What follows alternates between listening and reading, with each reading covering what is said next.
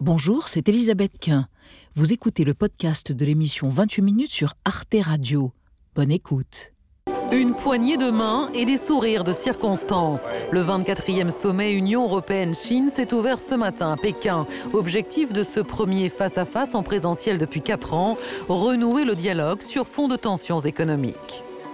La Chine et l'Union européenne doivent être des partenaires dans une coopération mutuellement bénéfique. Renforcer constamment la confiance politique mutuelle, construire un consensus stratégique. Sauf que l'Europe a bien l'intention de reprendre l'avantage face à l'ambitieux géant chinois. La présidente de la Commission européenne a donné le ton dès le début de la rencontre. Nous discuterons de la manière de rééquilibrer nos relations économiques. La Chine est le plus important partenaire commercial de l'Union européenne, mais il y a clairement des déséquilibres et différences que nous devons traiter. Le déficit commercial de l'Union européenne avec la Chine a doublé en deux ans pour atteindre près de 400 milliards d'euros en 2022. La Chine vend bien plus qu'elle n'achète au 27. Dernière illustration en date de ce déséquilibre, l'Italie a décidé hier de se retirer de l'accord sur les nouvelles routes de la soie, un projet pharaonique d'infrastructures maritimes et terrestres destiné à améliorer les relations commerciales entre la Chine et l'Europe. Depuis plusieurs mois, le gouvernement italien dénonçait cet accord. La route de la soie, si on analyse la situation, n'a pas apporté les résultats escomptés. Sachant que la Chine est un partenaire, mais aussi un concurrent, un rival systémique. Alors, un accord gagnant-gagnant est-il possible avec ce gigantesque empire commercial développé par Pékin? Comment les Européens peuvent-ils contrer des prix chinois compétitifs obtenus dans le cas des voitures électriques par exemple grâce à des subventions publiques? L'Union européenne peut-elle imposer ses règles commerciales à la Chine?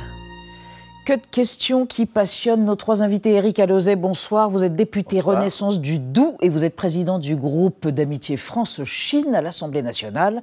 Selon vous, l'Europe a tout intérêt à être plus autonome vis-à-vis de la Chine, mais ce n'est pas qu'une question de balance commerciale, c'est aussi une question de relocalisation industrielle. À côté de vous, Françoise Nicolas, bonsoir, directrice du Centre Asie de l'Institut français des relations internationales. L'IFRI, selon vous, ce que souhaite l'Europe avant tout, c'est que la Chine respecte les règles du jeu, en particulier celle de l'OMC, l'Organisation mondiale du commerce, mais avec les Chinois.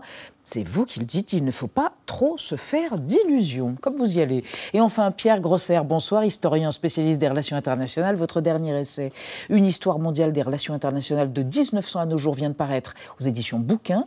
Vous considérez que la, la raison de notre déficit commercial avec la Chine est très simple. Leurs produits sont beaucoup moins chers que les nôtres. Même les cadeaux de Noël, les joujoux de Noël en plastique viennent de Chine pour la majorité en tout cas. Et on démarre euh, bah, écoutez, ce débat avec la déclaration du jour. C'est celle donc de d'Ursula von der Leyen. Hein. Quand vous avez trois containers venant de Chine vers l'Europe, deux d'entre eux repartent à vide, a affirmé en début de semaine la présidente de la Commission européenne. Manière d'illustrer donc le déficit commercial abyssal entre notre continent et la Chine. Les exportations chinoises vers l'Union européenne sont trois fois plus importantes que l'inverse. Françoise Nicolas, c'est du jamais vu. Pourquoi un tel gap? Pourquoi un tel fossé? Il y a une multitude de raisons pour ce, déséquilibre commercial.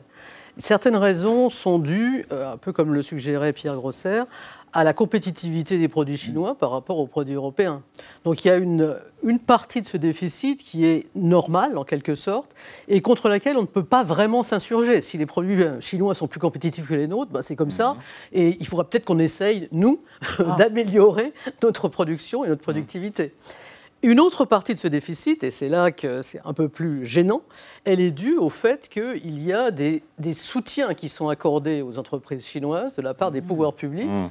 Et donc là, on se retrouve dans une situation de concurrence déloyale. Mmh. Et c'est ça qui est dénoncé par, la, par Ursula von der Leyen et qui est dénoncé par les, Européens depuis longtemps. Donc en réalité, derrière ce déficit, il y a vraiment deux, deux types de raisons. Une première, un premier groupe de raisons euh, contre lesquelles on ne peut pas faire grand-chose, si ce n'est se remettre en question nous-mêmes. Et le deuxième, la deuxième catégorie de raisons, euh, là, c'est un peu plus, euh, un peu plus fâcheux.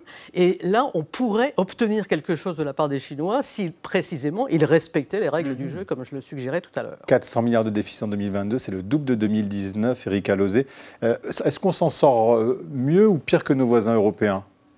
Grosso modo, le continent Tout le monde est fonctionne dans par continent aujourd'hui. Ouais. Voilà. Donc, grosso modo, on est à peu près dans la même, la même situation. Après, il y a sur tel que les Allemands étaient produit, meilleurs que sont nous, les. Allemands sont meilleurs sur la voiture, on est meilleurs sur le Qu'est-ce luxe, qu'on exporte l'agroalimentaire, l'aéronautique, Oui. Et quoi Euh, d'autre de l'aé- de l'aéronautique. Le luxe le, le luxe, bien Le sûr, vin l'agroalimentaire. On, en- on est encore euh, euh, bénéficiaire d'à peu près 10 milliards d'euros sur l'agroalimentaire, par exemple. Mhm. Hein, il y a un peu de luxe dans l'agroalimentaire aussi. Euh, voilà. En, en revanche, sur l'automobile, on s'est effondré. Donc on est tous dans le, dans le même bateau. Et en même temps, euh, Pierre Grosser, c'est vrai qu'on a l'impression que l'inflation, en plus, est une aubaine pour les produits chinois qui sont, sont moins chers. En ce moment, ils, ils- ils se, ils se gavent, j'allais dire, sur toute la situation économique que nous rencontrons, nous, non? Oui, enfin, là, c'est conjoncturel, c'est pas ça qui explique euh, le, le- le fait que c'est doublé dans, dans les derniers temps. Alors après, ce qui est un peu inquiétant, c'est qu'il y avait une espèce de système qui s'était mis en place. Quand même, il y avait eu euh, des productions euh, faites par des entreprises occidentales en Chine parce que c'était moins cher et qui l'amenaient ici, ce qui permettait aussi d'avoir euh, finalement des produits pas trop chers, donc de tasser un peu les salaires. Il faut Ouais. dire les choses comme elles le sont. Dans les, à Walmart pour les États-Unis et chez nous aussi euh, dans les, dans les Sur grandes grands enseignes. centres commerciaux. hein. Voilà, exactement. Donc on en a aussi d'une certaine, euh, d'une certaine manière profité. D'ailleurs, c'est le discours du, du- du libre-échange de dire que ça profite quand même très largement aux, aux- aux consommateurs. Ce qui est quand même le plus, euh, le plus inquiétant, alors vous évoquez l'agroalimentaire, c'est que justement les Chinois maintenant euh, se tournent quand même de plus en plus vers euh, des pays comme le Brésil, et le Brésil est un immense exportateur. Euh, les États-Unis sont en train de repartir dans les exportations, donc on c'est pas sûr qu'on soit encore un grand exportateur, surtout qu'on a des, beaucoup de questions sur notre modèle, notre modèle agricole. Et puis surtout, ce qui est très inquiétant, c'est la montée en gamme. C'est-à-dire que, ben, au départ, euh, on exportait des, les, les Chinois exportaient parfois par des entreprises occidentales, encore une fois, des produits plutôt de, de bas de gamme. Ouais. Et puis petit à petit, ils montent en gamme. On a parlé des voitures électriques. Euh, on sait qu'il va y avoir sans doute à un moment ou un autre la concurrence de, de l'aéronautique euh, civile chinoise, euh, des machines chinoises, euh, etc. Donc évidemment, c'est c'est plus ça qui est inquiétant finalement, parce qu'on va pas, on va pas essayer de concurrencer sur les jouets dont je parlais ou sur les vêtements. D'ailleurs, les vêtements Oui. maintenant, ils vont plutôt ailleurs. Alors, on va évoquer, là pour le coup, c'est du bas de gamme, mais c'est une déferlante, c'est sans doute, euh, Anna, à cause de l'inflation. La marque Temu, la déferlante Temu, arrive en Europe. Bah oui, c'est le nouvel acteur chinois du commerce en ligne qui concurrence directement un autre géant chinois, AliExpress, qui appartient au groupe Alibaba. Et si on regarde eh bien, leur site internet, tous les articles à la une valent moins d'un euro. Et donc le slogan, c'est Shop like a billionaire, donc acheter comme si vous étiez milliardaire. C'est en fait la promesse pour les consommateurs de pouvoir tout acheter. Alors tout, c'est quoi? Eh bien, des vêtements, de la décoration de Noël, des bijoux, de l'électroménager, des jouets, des instruments euh, de musique. Enfin Des bref, même. tout, exactement. Et alors, ce qui permet à Temu de garantir des prix très bas, eh bien, c'est qu'ils mettent directement en lien des acheteurs avec des fabricants chinois sur leur plateforme, sans aucun intermédiaire. Et avec ce- cette politique, eh l'entreprise a inondé le marché américain dès 2022 et s'est installée en France au mois d'avril. Les Français, eux, semblent séduits. Les ventes entre mai et octobre ont été multipliées par 6. Temu s'est déjà placé à la 13e place des enseignes dans lesquelles les Français ont dépensé le plus d'argent. Et, et Shein, le géant de la mode ultra low cost qui est chinois aussi, est à la 9e place, donc juste 4 places devant. Il faut dire que du coup, leurs, mé- leurs méthodes sont très très agressives. Temu disposerait d'un budget marketing énorme qui lui permet d'avoir déjà un référencement sur Google en béton armé, c'est-à-dire qu'à chaque fois que vous faites une recherche, eh bien, vous tombez directement dès les premiers résultats sur euh, leur marque. Et puis ça permet aussi de proposer massivement et régulièrement des offres promotionnelles et bien sûr de se payer des campagnes de publicité sur les réseaux sociaux. Euh, Eric Alozé, est-ce que euh, voilà, des entreprises comme celle-ci qui inondent le marché euh, très rapidement, c'est aussi le symbole, la marque de fabrique de la politique commerciale chinoise? Oui, mais ça nous interroge, nous, au moins Sur sur, quoi? au moins sur deux sujets. Mhm. Celui de l'hyperconsommation Ah. et celui de la qualité. Vous voulez dire la responsabilité des consommateurs Oui, oui, parce que sans doute euh, qu'un certain nombre de concitoyens, on le sait, ont très très peu de moyens et sont peut-être contraints de ne pas acheter cher. Mais parfois, même chez des gens qui n'ont pas beaucoup d'argent, euh, ils peuvent acheter hyper consommer et acheter de la mauvaise qualité, qu'ils sont obligés de renouveler. Ensuite, Au bout du compte, ça leur peut leur coûter encore plus cher. Et puis, il y a la contradiction de la société qui vous dit à longueur euh, de journée, il faut acheter euh, éthique, euh, écolo, euh, respecter des, normes sociales et des droits de l'homme. Et puis, au moment du passage à l'acte, ben, on fait parfois tout le contraire. Alors, je ne mets pas tout le monde dans le même sac, et puis tout le monde n'est pas dans la même situation. Il y a des gens Euh, qui ont moyens, tout le monde qui ont n'est pas moins dans de la même moyens. situation économique. Enfin, ça, ça nous interroge d'abord nous, d'abord nous, avant d'interroger les Chinois. Ils ont des pratiques commerciales agressives. Bon, euh, nous, notre problème, effectivement, en dehors de la négociation des accords, ce que vous disait mon voisin tout à l'heure, euh, ça nous remet nous aussi en cause dans notre capacité à innover. à créer des produits qui soient concurrentiels, même s'ils sont plus chers, parce qu'ils parce qu'ils dureront plus longtemps, voilà, parce qu'ils sont plus éthiques, plus, voilà, certes, mais pour l'instant, François Nicolas, ce qu'on essaie de faire, c'est leur imposer nos règles commerciales. C'est pour ça qu'il y a ce sommet là entre l'Europe et la Chine. Et alors, la présidente de la Commission européenne en est sortie ce matin en disant qu'elle était satisfaite d'être tombée d'accord avec le président chinois sur la nécessité, je la cite, de relations commerciales plus équilibrées. Ça y est, on a trouvé un, consensus, un compromis. On a l'impression que, que c'est réglé ou c'est de la langue de bois. Euh, oui, je pense que c'est de la langue de bois parce que euh, je ne vois pas du tout en quoi. Euh, il y a eu une, une, amélioration ou une avancée dans la relation commerciale. Ce n'est pas en, un claquement de doigts qu'on va obtenir un rééquilibrage. Donc peut-être qu'ils se sont entendus sur la nécessité de rééquilibrer, d'accord, sur la nécessité d'arriver à un accord gagnant-gagnant, mmh. comme on dit, hein, pour reprendre les termes chinois. Mais bon, euh, après, il va falloir voir sur le terrain comment ça, comment ça se passe. Et pour l'instant, on est exactement dans la même situation. Donc je ne vois pas du tout pourquoi il y a ce, ce satisfait site là qui, a été fait de la part de Van der Leyen. D'Ursula von der Leyen. Mm. Euh, euh, Pierre Grosser, euh, l'enquête de l'Union européenne sur les subventions chinoises aux voitures électriques, que peut-elle déclencher concrètement?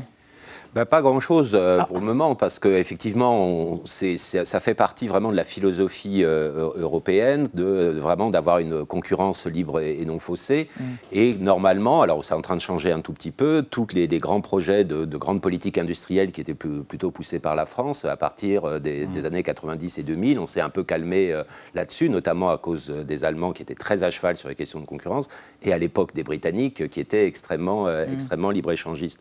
Donc bien entendu, on peut faire un certain nombre de pressions, mais d'abord, euh, on voit du côté, par exemple, des Allemands qui pensent aussi faire des subventions mmh. euh, pour justement pour essayer de relancer cette machine industrielle qui mmh. était euh, qui était quelque peu quelque peu grippée. Et de toute façon, c'est pas ça fondamentalement qui va changer le flux, hein, comme euh, François Nicolas l'a dit à un instant, c'est vraiment un problème. On l'a vu avec le, Japon dans les années 80. Euh, les Américains le voient depuis des années avec la Chine. Quand vous dites, voilà, ça serait bien de rééquilibrer, de toute façon, vous avez des logiques économiques qui sont extrêmement difficiles de tourner. Ce n'est pas politiquement qu'on va mm. décider que finalement, on ne va pas faire partir les conteneurs, qui se sont entassés mm. d'ailleurs pendant la période du Covid, euh, pour nous faire plaisir. Il ne faut, pas, faut pas rêver. Alors, sur cette enquête sur les subventions chinoises aux voitures électriques, eh Pékin a dénoncé du protectionnisme. Écoutez la porte-parole du ministère chinois des Affaires étrangères.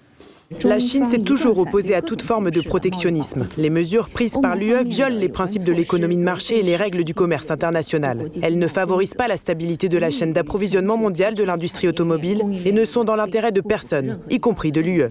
C'est vrai que c'est assez savoureux, Eric Alosé, parce qu'on sait quand même que les mesures protectionnistes, ils s'en privent pas, non, quand même, les Chinois? Oui, mais je crois qu'il y a quand même un, changement d'attitude et de perception ah ici, en Europe. Euh, parce qu'il y a quelque chose qui est en train de s'enclencher, ça va mettre du temps, mais on s'est rendu compte qu'on était extrêmement fragile et dépendant. On l'a vu avec la guerre en Ukraine vis-à-vis de l'énergie, on l'a vu au moment du Covid vis-à-vis de certains médicaments, euh, des masques, et on voit bien que l'Europe est en train complètement... Alors, dire, il est temps. Il est oui, mais, ça fait 30 ans qu'on nous dit que ce commerce est ce, jamais. En tout cas, ça, se traduit par euh, un concept qu'on appelle aujourd'hui le dérisking. Ça veut dire quoi le dérisking C'est mettre à l'abri de risques, hmm. de risques de guerre, de risques climatiques, de risques divers et variés, qui fait que les économies, mais les Chinois vont le faire aussi, ils vont aussi régionaliser. Ils sont en train de régionaliser. Leurs leur coût de main-d'œuvre ont augmenté parce que leur niveau de vie a augmenté. Mm. Ils délocalisent au Vietnam. Ou Donc il faut faire des mesures protectionnistes. C'est ce que vous dites. Enfin, on a critiqué les Américains pour le faire, il faut qu'on le fasse. Oui, mais tout le monde y a intérêt en plus. Ah. Donc je pense qu'on va trouver un constat. Mais oui, on, y a tous intérêt mm. parce qu'on ne peut pas avoir trois conteneurs qui arrivent et un qui repart. Du point de vue écologique, c'est une catastrophe. Bon, voilà. Françoise Nicolas, vous voulez réagir En tout cas, ça vous fait rire. Ça, prendra du temps, mais on n'a pas le choix. Mm. Oui, ça, non, ça me fait un peu rire parce que euh, sur cette histoire des subventions, là, on, va, on va prendre. Aux voitures électriques, vous parlez de l'enquête de l'Union européenne sur les subventions aux voitures électriques chinoises. Il y, a de bonnes raisons de faire ça. Allez voir si véritablement il y a euh, une distorsion de concurrence ou pas. S'il y a distorsion de concurrence, on se retrouve quand même dans. Les, dés sont pipés. Donc ça, c'est. Ça, ça, pardon, mais on a c'est pas, pas du jeu. On a, pardon, on a besoin de faire une enquête pour, pour, le savoir. On, se dit quand même la puissance étatique est tellement forte en Chine qu'on imagine bien qu'ils sont euh, très présents dans leur économie. on ne peut pas être attaqué précisément par les Chinois. On dit on va regarder mm. de manière très très précise si effectivement, de manière totalement factuelle, s'il y a eu un soutien ou pas. Voilà. Et si on, observe qu'il y a eu soutien de la part des, des, pouvoirs publics, là, on va essayer de mettre, enfin, on va pas essayer, on va mettre des, des mesures pour compenser l'avantage qui a été acquis par les, par les Chinois. Donc ça, ça me paraît tout à fait euh, logique en, quelque sorte. Donc c'est pour ça que là, euh, sur, sur ce, sur ce point-là, je pense que c'est tout à fait justifié de la part des Européens, d'autant plus que le secteur automobile, il faut quand même comprendre que c'est un secteur absolument crucial pour l'économie européenne. Aussi, oui, on subventionne aussi notre aéronautique, on a Airbus, voilà aussi, ce qu'ils nous répondent. Oui, oui, non, ce qui n'est pas faux. Hein. Mais là, en l'occurrence, c'est hum. absolument crucial pour nous que l'industrie automobile ne soit pas laminée par les Chinois. On a dans le, dans le souvenir l'épisode des panneaux solaires, où l'industrie des panneaux solaires a été complètement laminée hum. par la concurrence chinoise, qui était une concurrence déloyale. Et, mais avec les panneaux solaires, bon, ça représentait un secteur qui n'était pas aussi important que ça en Europe. L'industrie automobile, c'est extrêmement important. C'est 14 millions d'emplois en Europe. Donc là, euh, c'est très très sensible. Alors, je vous propose absolument exclu qu'on se laisse marcher sur les pieds. Alors, pour évoquer euh, ce moment de naïveté suivi d'un décillement général, semble-t-il, on va parler de l'Italie dans un instant. Je propose une archive. En décembre 2005, la Chine achète 150 Airbus euh, pour plusieurs milliards d'euros. Combien? 8 milliards d'euros. Une bonne affaire pour l'Europe, semble-t-il. Sauf que le contrat stipule qu'Airbus va devoir transmettre une partie de son savoir-faire aux Chinois. Ça se gâte.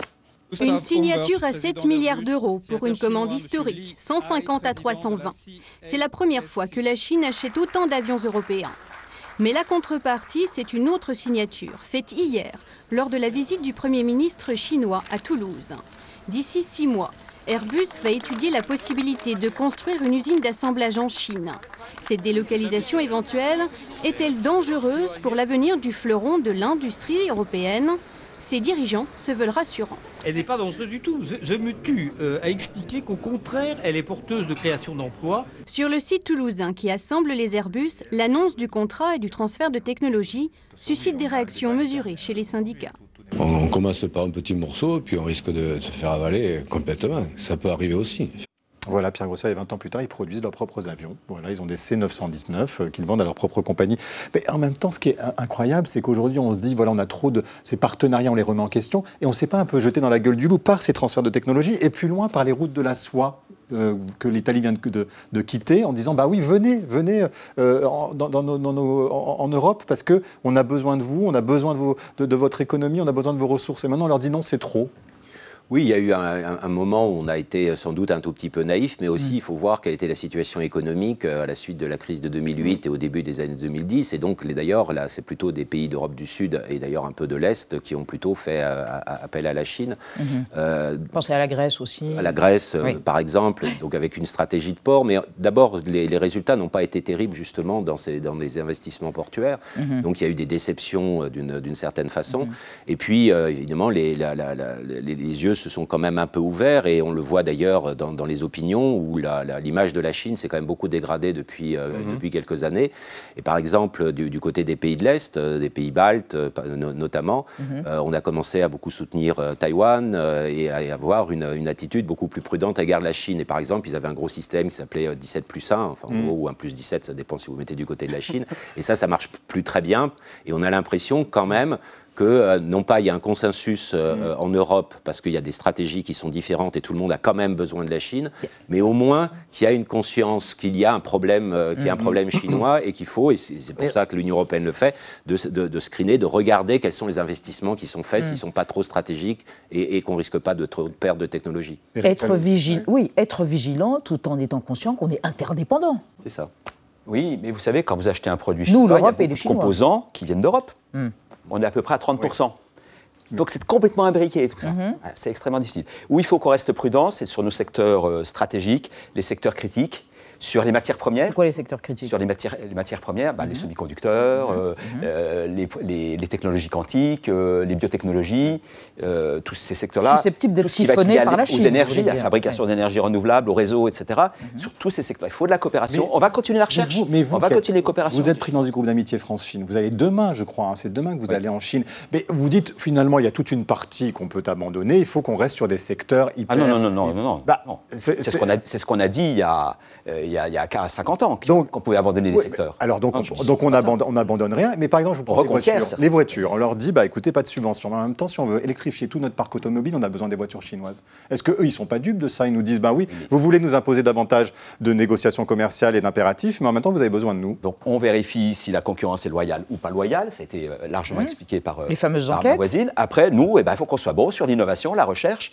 Euh, on, on, on des on des a des Euh, giga- gigafactories de fabrication on de batteries électriques en France. Voilà, il y a trois usines en, en cours de, de- de fabrication. Mais quand elle- Donc, ouais. Oui, mais c'est des montants colossaux qu'ils Oui, mettent des- en Chine. oui. C'est-à-dire que même Oui. dans l'Union européenne, on a- ne peut pas mettre ces montants-là. Donc euh, forcément, ils ont, un, ils ont un, coup d'avance. il faut y aller. François Ben, il, faut, Nicolas. il faut inverser la tendance. C'est ça qui, a été, qui est compliqué. Ouais. Parce qu'effectivement, on a été très longtemps naïf. On a pensé que la mondialisation, c'était génial. Et donc, qu'on allait euh, sous-traiter tout un tas de choses en Chine parce que ça coûtait moins cher. Donc, allons-y. On fait de la fragmentation de la production, comme on dit, de manière technique.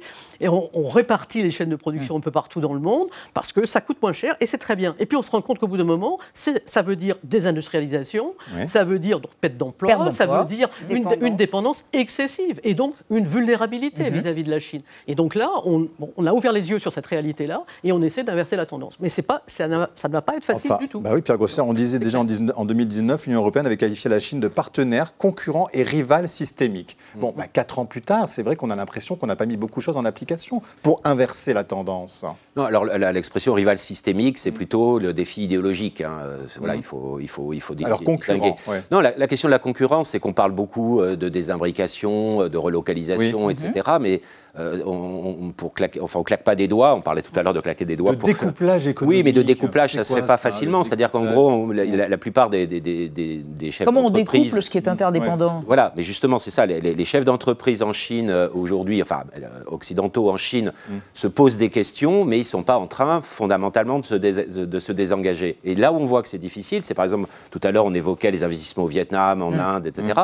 Mais une partie des intrants sont chinois. Eh ben voilà. Donc voilà, c'est c'est extrêmement difficile finalement dans la mondialisation de se désengager totalement. Et puis surtout, dans une économie libérale, c'est pas non plus seulement le pouvoir qui euh, donne des ordres. Ça, ça existe en Chine. Mais euh, chez nous, c'est quand Chez même c'est les totalement entreprises qui différent. décident, quand même. C'est les entreprises qui décident. Mais Merci. Merci à tous les trois. On n'a plus le temps. On en reparlera. Vous partez. Bon voyage. Vous reviendrez et on fera un débat. Voilà, un débrief. Merci à tous les trois, en tout cas, d'avoir exploré notre question du jour autour de l'Europe et de ses leviers pour imposer ses règles éventuellement à la Chine. Retrouvez le podcast de 28 minutes sur toutes les plateformes de podcast et sur arteradio.com. Et pour soutenir l'émission, abonnez-vous, commentez, critiquez, mettez des étoiles et partagez le podcast avec vos proches.